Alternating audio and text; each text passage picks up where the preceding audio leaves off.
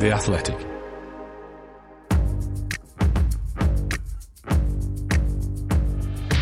Totally Football Show European Edition. Today, Cologne Wars.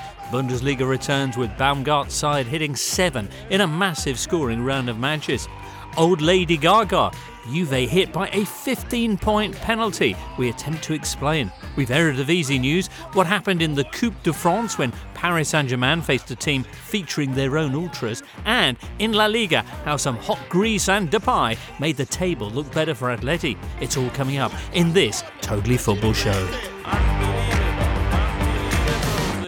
All right, Tuesday the 24th of January. Good times ahoy! As we bring you a brand new Euro show with our favourite Euro crew. That's Alvaro Romeo, Julien Laurens, James Horncastle, and very special guest this week, Raphael Honigstein. Woo! Hello. Woo! He's back, everyone. How you feeling, Raf? I'm good. Bundesliga's back. I'm back. Baby's got back. He had the 69 days break, so better be on form. 69, Brett. Wow, that's a lot, isn't it? Hey, listen, we shouldn't hang around because James Horncastle, you've got a deadline to make, haven't you? Well, I'm sure we all have, but yeah, I've I have to go through 500 pages of Italian jurisprudence. So um, Oh. if we can, you know, All right. Can't wait to read that. Nothing to see. Yeah, move along. Move along.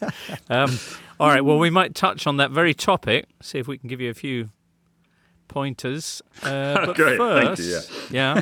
First, let's um, let's check on your moments of the week, stroke weekend. Julian. My moment of the weekend, James, happened on um, on Sunday evening before the the PSG uh, Pays de Cassel uh, game in the French Cup.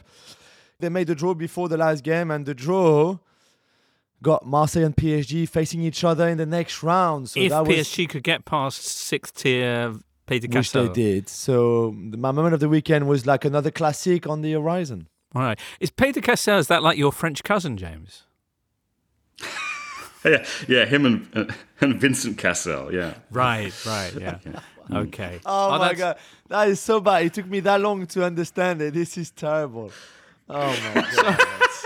So the draw, the draw anyway, is the fact that Marseille and PSG are together in the next round. What round is that of the Coupe de France? It is the last 16. Uh, Okay. James. Yeah, last 16. Mm, No, so maybe- was that that was a big moment anyway, them getting drawn together. Yeah, because it's another classic, and 3 weeks Mm-hmm. later they will play another classic at the Velodrome in the league this time. So we'll have two Marseille PSG in the space of three weeks. Woof.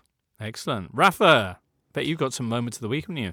Oh, I've got loads, James. Um, I think for romantic, or maybe that's the wrong word, emotional reasons, we have to pick the 62nd minute of Borussia Dortmund's game against Augsburg. Seven goals in that game. Um, a lot of goals could have been the moment of the week, but I think it was actually Sebastien Haller coming on in front of the yellow wall. Goosebumps all around, standing ovations. It's just a wonderful story of a player who suffered from testicular cancer, had two bouts of chemotherapy, and here he is back on the pitch and looking really good. It's just uh, great. And wearing very special boots as well. And wearing FU cancer boots. Indeed. James Horncastle, moment of the week, and Well, let's go for something nice because on Monday night, one of the top teenagers uh, in Serie A, Tommaso Baldanzi, um, scored the winning goal for Empoli away at San Siro against Inter. Ancora Bajrami, il pallone scaricato, la conclusione, gol! L'Empoli è andato in vantaggio proprio con Baldanzi. Baldanzi has scored four times this season. Um, he's, I think, the third youngest player to score that many goals in Europe's top five leagues. The other uh, ones are Moukoko and uh, Jude Bellingham. So uh, we've gone from a Dortmund story essentially to another one. But Empoli had not won at Inter uh, for, I think, 19 years. Um, Liam Henderson starting that game uh, as a regista. And uh, just makes things better and better for Napoli. You know, as if uh, Juventus's points deduction wasn't already enough um, to see Inter, um, who you kind of beat them uh, on the first game back in 2023, drop more points um, is uh, is just fantastic. So everything lining up for Napoli. we'll touch on some of the issues here uh, a bit later on, but have there been suggestions that Inter, who had a red card for Skriniar and what potentially is his last game before a move to, to, to Paris, that they might have been a bit pooped for this game after their lengthy trip to Riyadh and back for the Super Cup last week? Well, the reaction um, was uh, kind of very Roy Keane esque in some of the TV studios uh, in Italy, in that uh, did they celebrate too much? Um, this little trinket that is the Super Cup. Um, were they carried away? And, you know, Inzaghi had to defend himself and his players from that by saying, look, uh, we thought our celebrations were actually really restrained. In terms of Skriniar, yeah, Inzaghi's got criticised before for taking players off on yellow cards, even in the first half. Um, and uh, I think that was maybe on his mind when Skriniar got booked early, and he thought, you know what, I'm not going to take him off. I'm going to stick with him, and instead he gets sent off after what 40 minutes for a crazy lunge. Um, and so Inzaghi kind of feels like I can't win. You know, I'm criticised if I take him off. I'm criticised if he gets sent off. Um, but yeah, we'll have to see. I mean, with Skriniar, as Jules will know, uh, PSG were interested in him in the summer. They thought uh, Inter's valuation was ridiculous. Um, he's now only got four months left on his contract, and it's Inter's last chance to make any money from him. So we'll have to see if they um, they sell him between now and the end of this month. Okay, Alvaro, moment of the weekend. Well, my moment of the weekend is uh, the extra time of the game uh, between Villarreal and Girona because uh, Villarreal has corrected uh, their situation badly. I mean, Unai Emery left at, during the season. Quique Setien didn't have the best possible start, and Villarreal now hasn't lost a single a single game for, for five games in a row, and they are uh, level on points with Atletico de Madrid. And the moment of the weekend is the extra time of that game because there was a penalty missed by Gerard Moreno. It took everything eight minutes. Then Girona had a goal disallowed. And then there was another penalty for Villarreal. And this time Gerard Moreno didn't want to take it. It was Dani Parejo. And uh, when the game was about to finish, Dani Parejo just smashed the ball into the top corner. Ahí va Dani Parejo. Se lo mira. Vamos a ver si a la derecha, si a la izquierda. Coge carrera. Golpea Parejo. Gol, gol, gol, gol, gol, gol, gol, gol, gol, gol, gol, gol, gol. And Villarreal won the game, so they are in course to qualify for Champions League level on points with Atletico de Madrid. And Villarreal, after a turbulent season, the manager left, they are back. Crikey. All right. Let's start our roundup of the big news stories with Italy. This is the Totally Football Show, part of the Athletic Podcast Network and sponsored by LiveScoreBet. You can get the latest football betting odds at livescorebet.com. It's over 18s only. Please bet responsibly and begambleaware.org. Yeah, dramatic news last Friday in Italy. Una stangata for Juventus. The old lady given a 15 point penalty for capital gains accounting naughtiness. A penalty that no one saw coming, not least the prosecutor, who'd actually only asked for nine points. In the judgment, also 11 current or former Juve directors banned, including Fabio Paratici, currently at Tottenham Hotspur, and former Juve president Andrea Agnelli. James, four days on, we're still struggling to make sense of this. And it feels like the entire Italian football community is struggling to make sense of it um, because there is shock. I mean, the Italian sports minister today has said, look, we need to see what the explanation for this is. Um, we're going to wait until the judge uh, basically gives his written reasons for um, the decision taken. They're obliged to publish it within 10 days of the, the sentence passing. Um, we're yet to see it. Um, but it was a shock because Juventus and the other clubs involved had already been cleared in this case last April. Um, and the uh, federal prosecutor for the Italian Football Federation had appealed that decision. He'd lost that appeal. Um, and you know, one of the reasons why they lost the case is because when it comes to valuing players, there is no standard metric um, that clubs use. Um, and in the Italian Football Federation's arguments in the case back in April, um, they revealed that they'd used Transfermarkt, the German website, to kind of benchmark the valuations in these mirror operations, swap deals, um, where they alleged inflated fees uh, against. Um, and obviously, that that was found to undermine their case.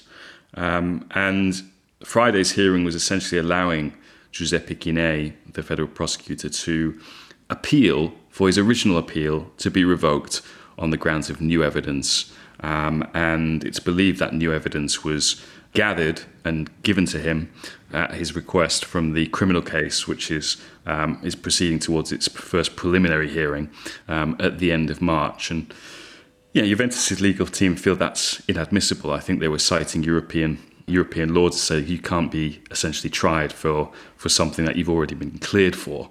Um, so yeah, uh, a lot of shock. And uh, one last point, James. You know, Juventus' chief executive, um, not the only one to kind of point out. Hang on a minute, why are we the only club mm. uh, that's been punished when originally there were ten other clubs implicated in the same case? Right. Um, and there's kind of solidarity around the Italian football industry because they feel that if it could happen to Juventus, it could happen to them as well. Well, it could it could well do because there are other inquiries ongoing, and this other evidence which has come in from the criminal inquiry, which I think, as you say, we're waiting to see the judge's written reasoning. But the suggestion is that the amount of evidence that the police turned up, including wiretaps and written records, suggested that whilst it's impossible to prove that someone's deliberately inflated a uh, transfer fee for the for the sake of capital gains, the fact that Juve's directors had allegedly admitted it on wiretaps, and talked openly about the fact that they were pumping up these figures to try to cover up all the, the, the mess in their accounts. That's why they they've been done. But as you say, we have to wait and see. There is a the Prisma inquiry about misrepresenting the, the accounts to the stock exchange. There's also a separate uh, footballing authority or sporting authorities inquiry into payments off the books, essentially relating to reduction of wages over COVID. Just briefly before we move on, to what extent is all this mess or alleged mess in Juve's accounts? Does it date back to when they decided to essentially bet the farm on getting Cristiano Ronaldo in? Well, look, they had been very prudently run uh, up until that point. Um, you know, remember the situation that Agnelli uh, inherited. This was a club that had finished seventh, that hadn't won anything since uh, Calciopoli. Um, it was a club that lacked appeal. Um, contrary to what people uh, think, Juventus has always been a kind of self sustaining club. It hasn't relied on shareholder um, checks in order to. Um, to go and sign players in the way that some of the big Milan clubs used to under Berlusconi and Moratti. Um, so they, they couldn't appeal um, to, to players. So they, they signed freebies, most famously Pogba, uh, Pirlo. you know, they, they had that 100 million transfer of Pogba, which they then reinvested. And look, on the back of getting to those two Champions League finals in 2015 and 2017, um, they decided that they were close, that they wanted to speculate in order to accumulate, and they took a different strategy, um, which was uh, to spend all of that Pogba money, for example, on two players, one of whom is uh, a favourite of Rafa's, Miralem Pjanic and, uh, and Gonzalo Higuain. Um, and, and then they signed Cristiano, as you mentioned, James, and they went on this expansion phase, um, which was kind of in their business plan that Cristiano would help them uh, raise revenues, that they would win the Champions League, um, and and they would they would close the gap between them and uh, the likes of Real Madrid, Barcelona, Bayern Munich, and the other uh, teams from the Premier League who are yeah let's be let's face it so much richer than uh, than Juventus. The problem was is that the pandemic hit um, sort of six months into this plan, um, where they'd taken on all these costs and you know that that put a lot of pressure on Juventus um, and and that business plan. Um, so they had to arrange another capital increase. they did uh, two in the space of three years to the tune of 700 million euro. Um, and as Agnelli said, you know, back in March, they're very lucky to have a majority shareholder like Exor, which is the the kind of Agnelli family holding company um, that could afford to back them um, like that. Um, so, so yeah, I would say you know taking on a player like Cristiano, who was um, more than 100 million in transfer fees, cost more than 50 million a year um, just to kind of you know, pay salary and amortize. Yeah, that that's massive within a within a Serie A context. So certainly that decision to embark on a on a different business strategy, which you know did have kind of Ronaldo as its poster boy, yeah, has has been a uh, a factor in this. Mm. All right. Well, we'll hear how Juve responded to that 15 point penalty on the field. Very shortly, of course, they got that appeal uh, pending too. But uh, next up, it's the return of the Bundesliga. This is the Totally Football Show, sponsored by LiveScore Bet. With Bet Builder from LiveScore Bet, you can combine markets from thousands of options to create your own bet on the biggest football fixtures in the Premier League, the Champions League, the EFL, and around the world. So if you think you can successfully pick the first goal scorer, the final score, the total number of corners, and whether there'll be a red card, then use Bet Builder from LiveScore Bet to make up to six selections and get a single bet with the combined odds. Or if you can't make up your mind, you can choose from the pre-built quick bet options. Bet Builder from LiveScore Bet. Building a bet just got easier. Find out more at livescorebet.com or by downloading the LiveScore Bet app on Android and iPhone. It's over 18s only. Full account terms apply, and of course, please bet responsibly and be gambleaware.org.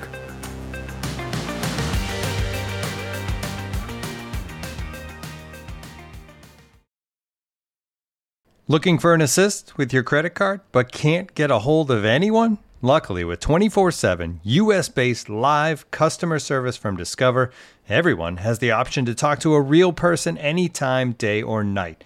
Yep, you heard that right. You can talk to a real human in customer service at any time. Sounds like a real game changer if you ask us. Make the right call and get the service you deserve with Discover. Limitations apply. See terms at discover.com/slash credit card. This is the Totally Football Show, part of the Athletic Podcast Network. The Athletic is the only place you can read articles by Daniel Taylor, Amy Lawrence, Phil Hay, James Pearce, Ollie Kay, and the very best football writers around. Bundesliga's back, Rafa, and with a bang. The highest scoring match day of the season so far 41 goals. Friday night, first game back was uh, ooh, leaders Bayern at RB Leipzig. That finished 1 1. See Eric Maxim Choupo-Moting with his 12th of the season and jan Sommer uh, debuting between the posts for Bayern. But after that, the goals began to flow. Freiburg, who were in second, went to Wolfsburg and lost 6 0. Köln, or however they pronounced, met Werder Bremen and beat them 7 1. And they're facing Bayern next. And there was also that seven goal game that you mentioned between Dortmund and Augsburg. What are you going to tell us about first? Well, there's so much to talk about. So many goals, so many really good games. I think the biggest surprise in a way was the 6 0 defeat by Freiburg because they'd only conceded 17 goals so far. And here they are conceding six more, which is the biggest number of goals ever conceded in uh, the Christian Streich era in 11 years. Uh, that shows you just how out of character that was. I mean, Wolfsburg have been playing really well. Niko Kovac, not always a firm favorite uh, of mine, but five wins in a row now. The team really functions well, very tough to play against. And it was one of those games where every shot is a, is a goal. And it was a similar story in the Köln game because they scored five in the first attempts against Werder Bremen. And the second half was one of those where both sides are quite happy and they just kind of wind down the clock. But um, Steffen Tigges, uh, that's worth seeing. It's one of those where the goalkeeper comes out, clears the ball, and it lands directly at the feet of a Köln player, and he just calmly chips it from 45 meters into an empty net. Der ist weit draußen. Tigges im Anschlusskreis. Spielt den Ball hoch, rein, ins Tor! Tor für Tigges! Very satisfying if you like that sort of thing, James. Mm. Um, and yeah, Dortmund, in terms of the narrative or you know what what the bigger picture, I think Dortmund's win is probably the most interesting game in the sense that Edin Terzic told me when I spoke to him in Marbella, told everyone that, you know, he wants to have that Dortmund experience back, the excitement, the, the drama, the, the team going for it, all the kind of stuff that they did so well under, under Jurgen Klopp. But of course, with a sense of balance, with a sense of control. And Sunday's game against Augsburg was was exactly the opposite. I mean, it did have all the excitement going forward, and it was great to watch. But defensively, they were sham- shambolic, and it could have easily finished four four. And then we'd have a much bigger debate about, I think, Edin Terzic and where where Dortmund are going. They just about got away with it, and they scored some absolute wonderful goals. Gio Reyna's winner, probably the pick of the bunch, but uh, Jamie Bynoe Gittens came on, scored a beautiful goal, a reverse Robben, if you will, cutting in on his right foot, curling it into the corner. Even the free kick was well executed when Schlotterbeck scored. And Jude Bellingham, absolutely incredible. He's been so good uh, yet again. Scored a uh, fantastic goal. But you wonder where's this defensive stability coming from? Salih Özcan was supposed to be the man protecting the back four. He had a really bad game as that holding six player. And the players in front of him don't defend very well. So, still a big question mark over the Dortmund team. All right. They score lovely goals, though. And they've got Seb Haller back, as you mentioned, who's hopefully going to score some more. And Youssoufa Moukoko, uh, has uh, extended his contract until 2026. How old will he be in 2026, Rafa? nice that he's sticking around anyway. Freiburg, absolutely whomped then by Wolfsburg. They dropped to fourth place and moving up into second place, it's Eintracht Frankfurt who beat Schalke 3 0. Schalke have now gone 36 consecutive away games without a win in the Bundesliga, as you know. Union are back up to third, and they've also signed Josip Juranovic out of Celtic, who had that brilliant World Cup for Croatia. Nice.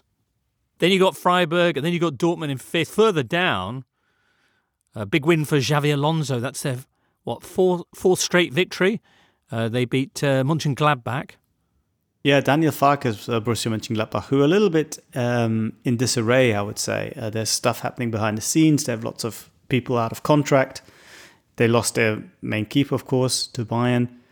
Uh, brought in a good-looking replacement, uh, good in the sense that um, he looks decent. No one has is as quite good looking physically as a as a man as a specimen at Jan Sommer, but um, the bigger issue is that there's going to be a lot of upheaval, and the club don't look as if they're going to be qualifying for Europe at this point, which will make it very difficult to replenish the squad and and change things around. They're um, they're drifting at the moment, and Leverkusen, their good run I think brings them back into the race for the European places, maybe even an outside chance of still making the Champions League if they continue like that. And the interesting thing is that Xabi Alonso has kind of played against his own principles so far by being very defensive and playing a lot of counter-attacking football.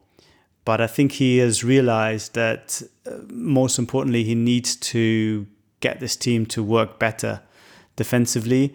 They kept a lot of clean sheets, not in this game. They conceded two late goals, but uh, they've looked a lot more solid. It's come at the price of a bit of their technical, expensive football that we like to see, but it looks it looks as if it works at the moment. And once they have Florian Wirtz coming back, he missed this game, came on very late uh, after uh, feeling a bit of a flu or certainly an illness um, at the weekend. Then I think we might see a more Xabi Alonso-esque team evolving, which is the hope. And down at the bottom, Bochum's Great Escape is on. They've moved all the way up to 14th. They've also had four straight wins. The bottom two now Hertha and Schalke. Coming up, there's a midweek round. Uh, is the key game, Rafa, Bayern's clash with high scoring Köln? Yeah, well, the key game, I think, is probably from Schalke's perspective, their game against Leipzig because they've played a lot better against Frankfurt. They played with actually a bit of momentum coming out of this winter break. They looked like one of the better sides unfortunately, they have a lack of quality to make all this good football count. If they somehow manage to beat Leipzig at home on Tuesday, I think they suddenly will find a bit of belief. And Thomas Reis, the manager, has been very clear. He says, We're not playing for the playoff spot, we're playing to stay in outright. So they need to get into, into 15th place, ideally. And it does look pretty bleak at the moment with only nine points but a win might just change perception and will get the crowd something to believe in. All right, Rafa, lovely stuff. Next up, let's check in again on our pal James Horncastle and find out all the exciting things that have gone on on field this weekend in Italy. This episode is brought to you by Michelob Ultra, the official beer sponsor of the NBA. Want to get closer to the game than ever before? Michelob Ultra Courtside is giving fans the chance to win exclusive NBA prizes and experiences like official gear, courtside seats to an NBA game, and more. Head over to michelobultra.com slash courtside to learn more. This episode is supported by FX's Welcome to Wrexham. Celebrity owners Rob McElhenney and Ryan Reynolds' small town Welsh football club has finally been promoted into League Two after 15 seasons in the National League. Dedicated staff and supporters celebrate the team's return to glory while bracing for the newfound challenges that come with being in a higher league. Will Wrexham AFC stand up to the challenge and rise again into League One? FX is Welcome to Wrexham, all new Thursdays on FX, stream on Hulu. You're listening to the Totally Football Show with James Richardson, sponsored by LiveScore Bet. You can get the latest football betting odds at livescorebet.com. It's over 18s only. Please bet responsibly and be gambleaware.org. Eh, Danilo anche, cioè sì, però Milik va a disturbare la barriera, parte tocco di Di Maria, Danilo! 3 a 3! Sunday night in Serie A, fresh from a 15 point penalty. Juve remember had seen their top four spot taken away from them, replaced by Roma. That's what I call a capital gain. Now they had to try and pull themselves back together for another comeback bid. Starting off, though, with one of the toughest opponents around, Atalanta. How did this game go, James? Well, it was a lot of fun. Um, you know, Atalanta had scored 15 goals in their last three games in all competitions. Uh, they have um, gone from being quite a prudent team at the start of the season um, that accepted they no longer have Ilicic, Papu, and Zapata, so let's play a little bit deeper, even try back four. Uh, Gasper's kind of said, ah, enough of all that. Let's just go back to what we know and be really attacking. And he's got this uh, really exciting young front three uh, with Rasmus Højlund, Ademola Lookman, um, who was great in this game. Uh, Lookman, who is into double figures, he's the second top scorer in Serie A. In fact, the two top scoring players in the league are uh, teammates for Nigeria, uh, Victor Osimhen at Napoli and, and, and Lookman. And yeah, the other player is the mercurial Jeremy Boga. So um, they took the lead, they went behind, they took the lead again, and then Juventus came back. Um, and you know, it was a game that, in some respects, was quite fitting because it was uh, dramatic. Not as dramatic as obviously what had happened on on Friday night to Juventus, um, but you could sense the tension. Um, you could sense uh, how big the moment was um, for the players on the pitch. Manuel Locatelli afterwards was saying, "Look, wasn't easy um, because yeah, it's impossible not to be affected by what's going on around the club at the moment." And yeah, they started the night what 15 points off, uh, fourth place. Um, so it's going to take something extraordinary uh, for Juventus to to get back into the Champions League. It might be that their best route is to win the Europa League um, at, at, this stage, um, but.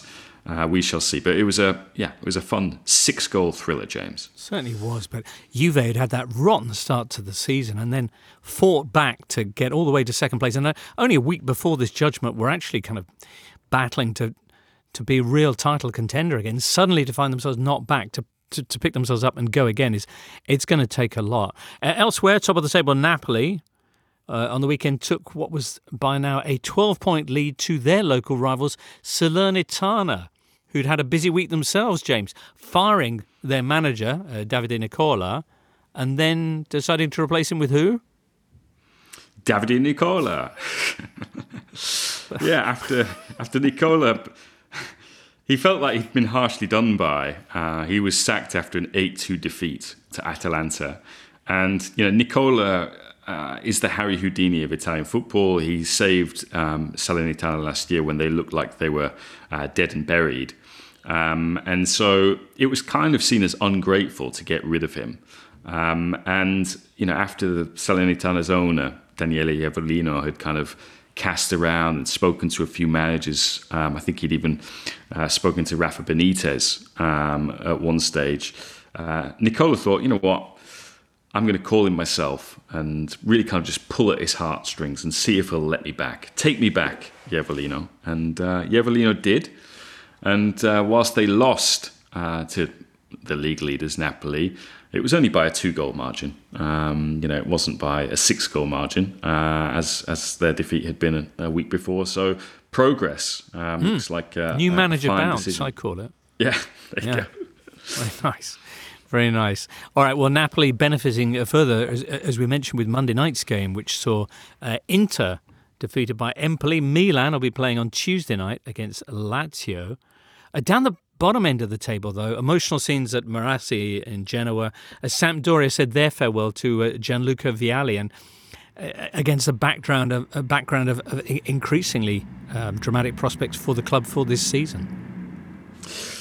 Yeah, uh, it was a very uh, moving scene at Marassi. Uh, yeah, particularly to see Attilio Lombardo and some of the other uh, SAMP players from the team that won the league, um, with uh, Vialli uh, go before the Gradinata Sud, where the Sampdoria faithful kind of stand. Lombardo had his phone out. He had Mancini on FaceTime. He was sh- showing him the choreography that uh, the Samp fans had put together, which had um, the words "Il tuo coraggio, la nostra forza," which is your courage is our strength. And as you mentioned, James, um, Juventus are taking up all of the limelight right now. But as much attention should be focused on Sampdoria because Sampdoria are in serious financial trouble. Um, and yes, um, on the pitch, it looks like they're at risk of relegation. Um, but the fear is that uh, it could be even worse than that if there isn't a solution to their ownership problem um, at the moment. So, yeah, that is something to, to keep an eye on because Sampo are one of the great clubs with, uh, as Julien knows, you know, uh, when he whenever he goes to classic football shirts and picks a shirt for his his other podcasts, Mm. um, Samp has the best shirt in Although world Jules, Jules said that the best shirt was Roma, I think 94, Ah, 95. That's what you said, Jules, on your Instagram. Yeah, the classiest of all classic shirts, you know. There you go. I'm not sure. I mean, I, But- I but think the I've mid worn, I've worn the nineties Sam. Sampdoria one. Yeah, yeah, Yeah. But all the 90s Italian shirt are amazing. I mean, Italian shirts. Anyway, currently sporting a Sampdoria shirt is Harry Winks, who's finally seen some action in the last week or so. He'd been plagued by injury uh, since his move on loan from Spurs last August. So, yeah, dramatic situation for him to be dropping into. But as yet, hasn't been able to turn things around, particularly Harry Winks. Samp losing 1 0 in his first start last weekend to Udinese. Mm. James, anything else you want to tell us about before you head off to get that article ready? Well, uh, as this will come out on Tuesday, um, Yes. big game in Serie A tonight, um, which is Milan against Lazio. Um, so it's kind of down to Milan to chase Napoli down at the moment. So, uh, so yeah, tune into that. Tune into that. Magnificent. All right. Well, happy typing, and we'll catch up with you soon. Big H. I'm going to go and busk now. Um, you know, so Should mention that James has got a big beard and a woolly hat, and the suggestion was that he looked a little bit like badly drawn boy. All right then. it's a badly drawn comparison, is why I would say. But yeah, there we go. Oh, zing! All right. Next up. Ooh, it's a surprise. As you've probably heard by now, we've teamed up with BetMGM this season. We'll be using BetMGM lines to make all of our picks, and we'll have special offers for our listeners each week. If you haven't signed up for BetMGM yet, use bonus code The Athletic, and you'll get a one-year subscription to The Athletic plus up to a $1,500 first bet offer on your first wager with BetMGM. Here's how it works. Download the BetMGM app and sign up using bonus code The Athletic. Make your first deposit of at least $10. Place your first bet on any game and claim your voucher for a one year subscription to The Athletic.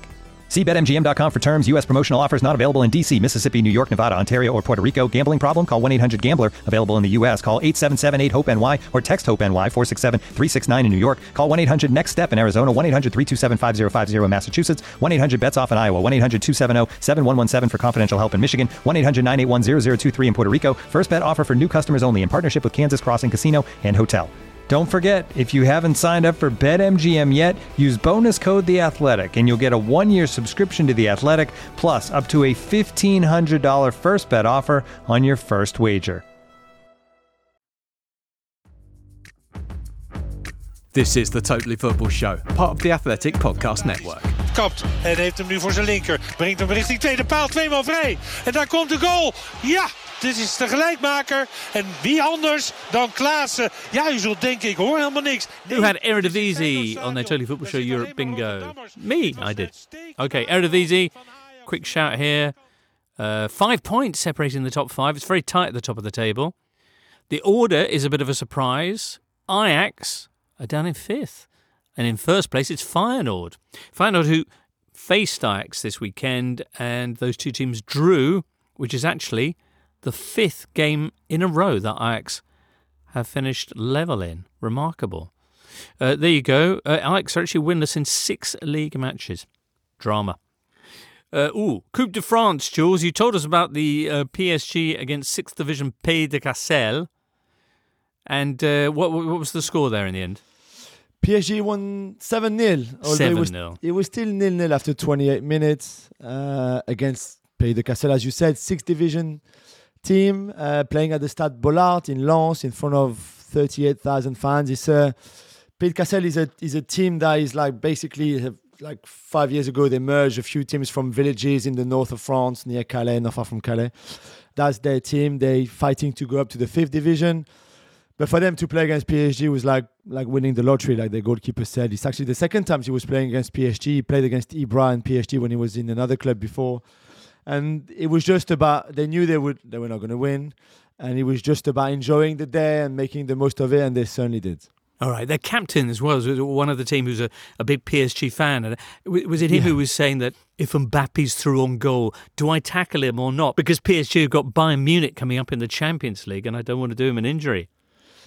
Um, to be, I mean, yeah, he's part of the ultras as well. He's a huge fan to the point that in one of the previous rounds of the cup, when when they pulled another upset, uh, Pays de Cassel, him and another player in the team who is also a PSG ultra didn't didn't didn't stick around for the celebration.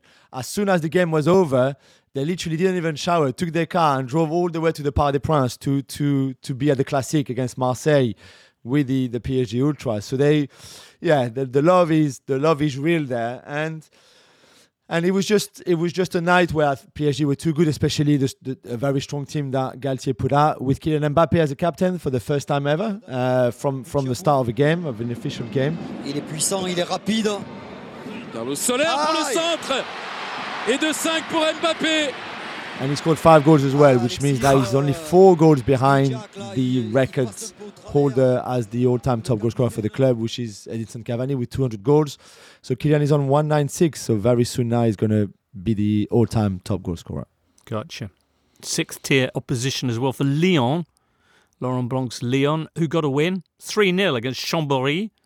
Were there any upsets, Jules, in the Coupe de France? Not this round, which is very disappointing, Mm. especially that every time we say how great the French Cup is because of all the upset and how strong the lower league teams are, blah, blah, blah. Not this time. The remaining team uh, is Vierzon uh, in the center of France, who are in the fourth division, who are still in it, and who will be at home to Grenoble uh, from the second division. So I think they have a chance to go through. But apart from them, it's only Ligue 1 mostly, and then a few League 2 teams. But yeah, they, not as many upset this time around. Next weekend, Ligue 1 will be back, and Marseille Monaco, Jules, looks tasty. Third against fourth. Yeah, the derby. We've got big games coming up now between the end of Jan and February, where PSG have a have a hectic. Just before we, we talk about the the Marseille Monaco game, PSG will have Marseille in the, as we mentioned in the cup. Then they will go to Monaco in the league. Then there's the Bayern Munich game at home, the first leg.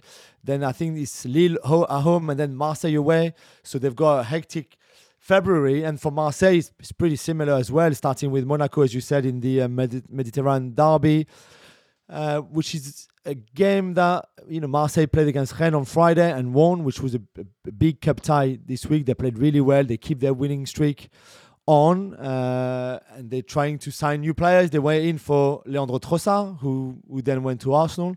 Of course, they like Ilić from Hellas Verona, uh, but I don't think they're, they're the only one. And, and Terem Moffi from Lorient as well. Again, they're not the only one. So a lot of good things around Marseille right now, but that game against Monaco is huge, especially for Monaco as well, who are going to try to make a push towards the top three. Very good. All right, Jules. Many thanks. Next up, La Liga. Right, Alvaro. In Spain, the top five all won. Sevilla got a massive win in their relegation dogfight with Cadiz. And Antoine Griezmann destroyed Real Valladolid. on his own. Yeah, completely. And uh, the assist to Alvaro Morata was fantastic by him.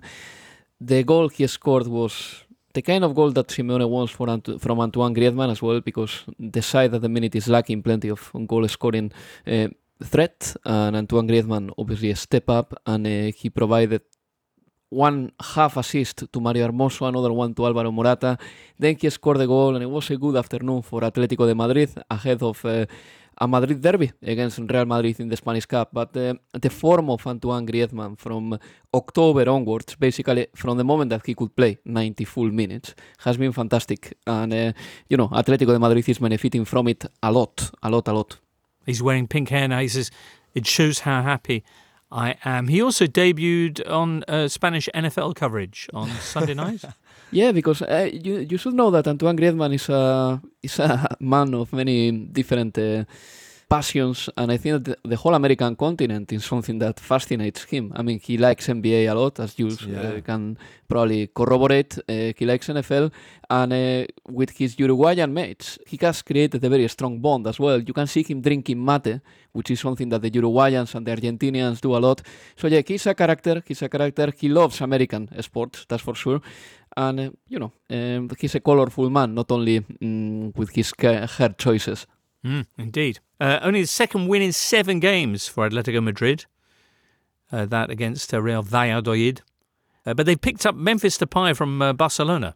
Yeah, I cannot think of any player who looks mm, more unsuited for a Simeone system than uh, a solo artist like Memphis Depay, a player who doesn't want the ball on the space, who does his runs only when he senses that it makes sense for him to do it.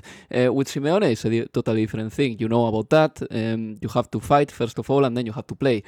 But Atletico got a player for a very good, very good price, that's for sure. Mm, it was less than 3 million pounds uh, for a two and a half year, uh, year contract. Atletico needed some firepower up front, that's for sure, because Mateus Cunha left, because Luis Suarez left in the summer.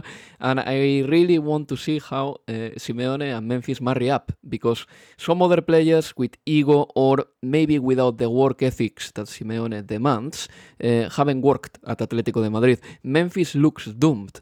I want to see that if at the age of 28, as he is now, he will be ready just to step up and to add that extra energy to, to his game. But I find it very unlikely, personally.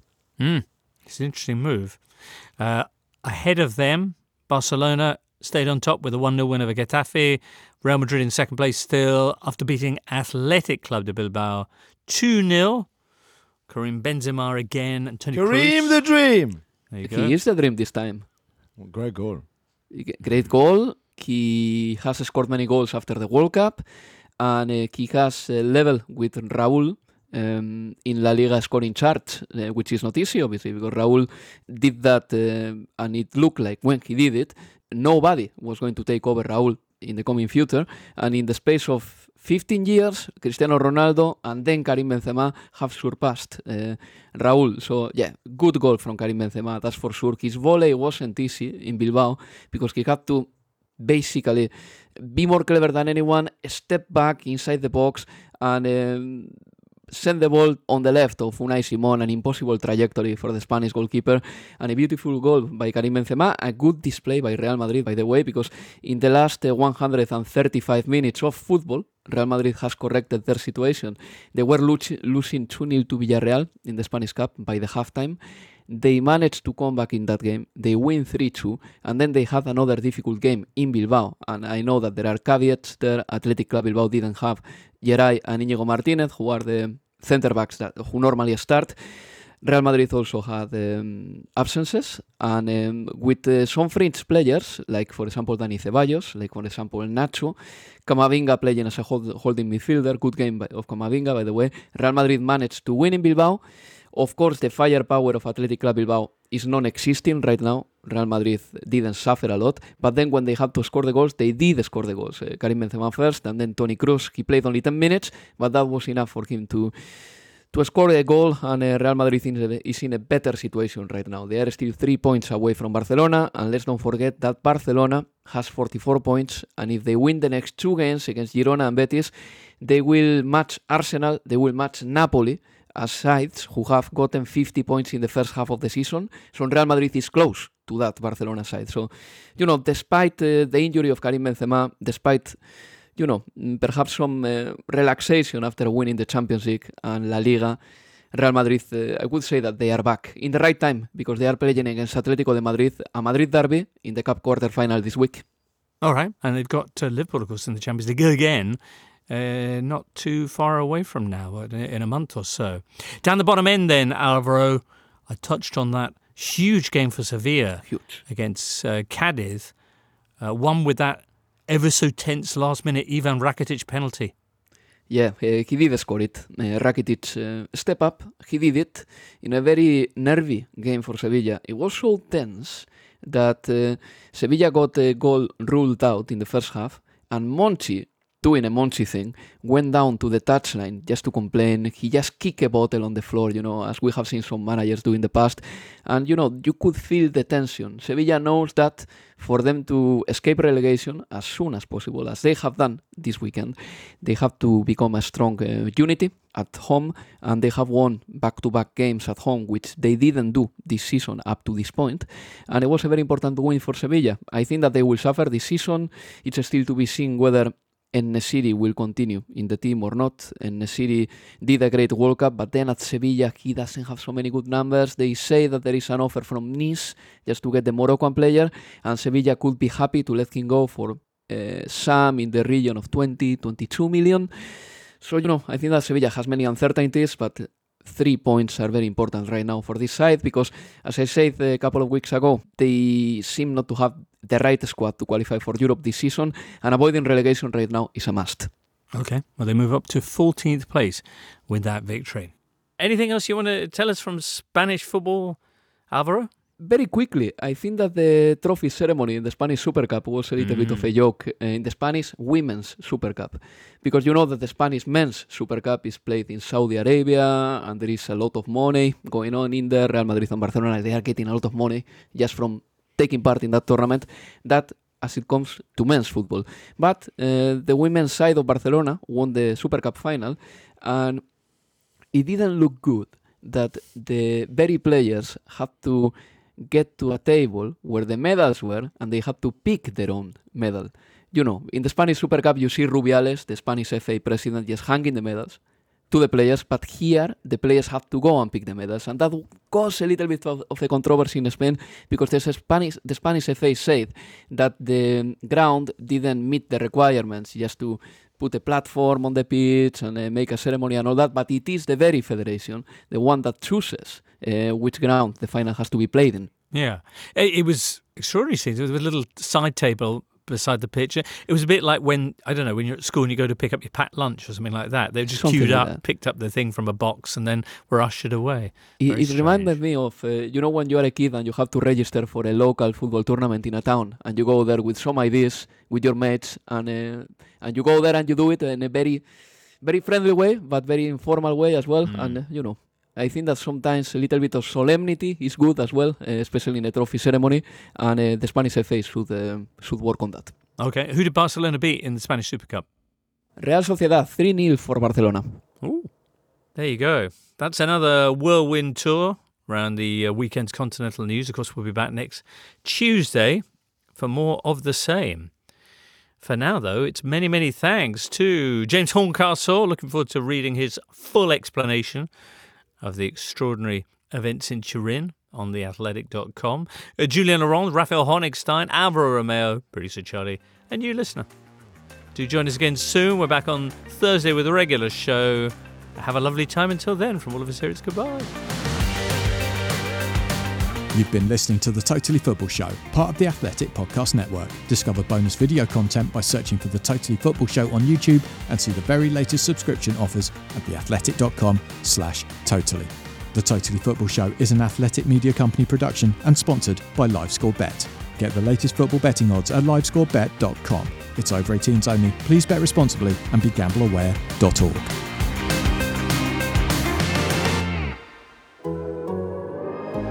The Athletic.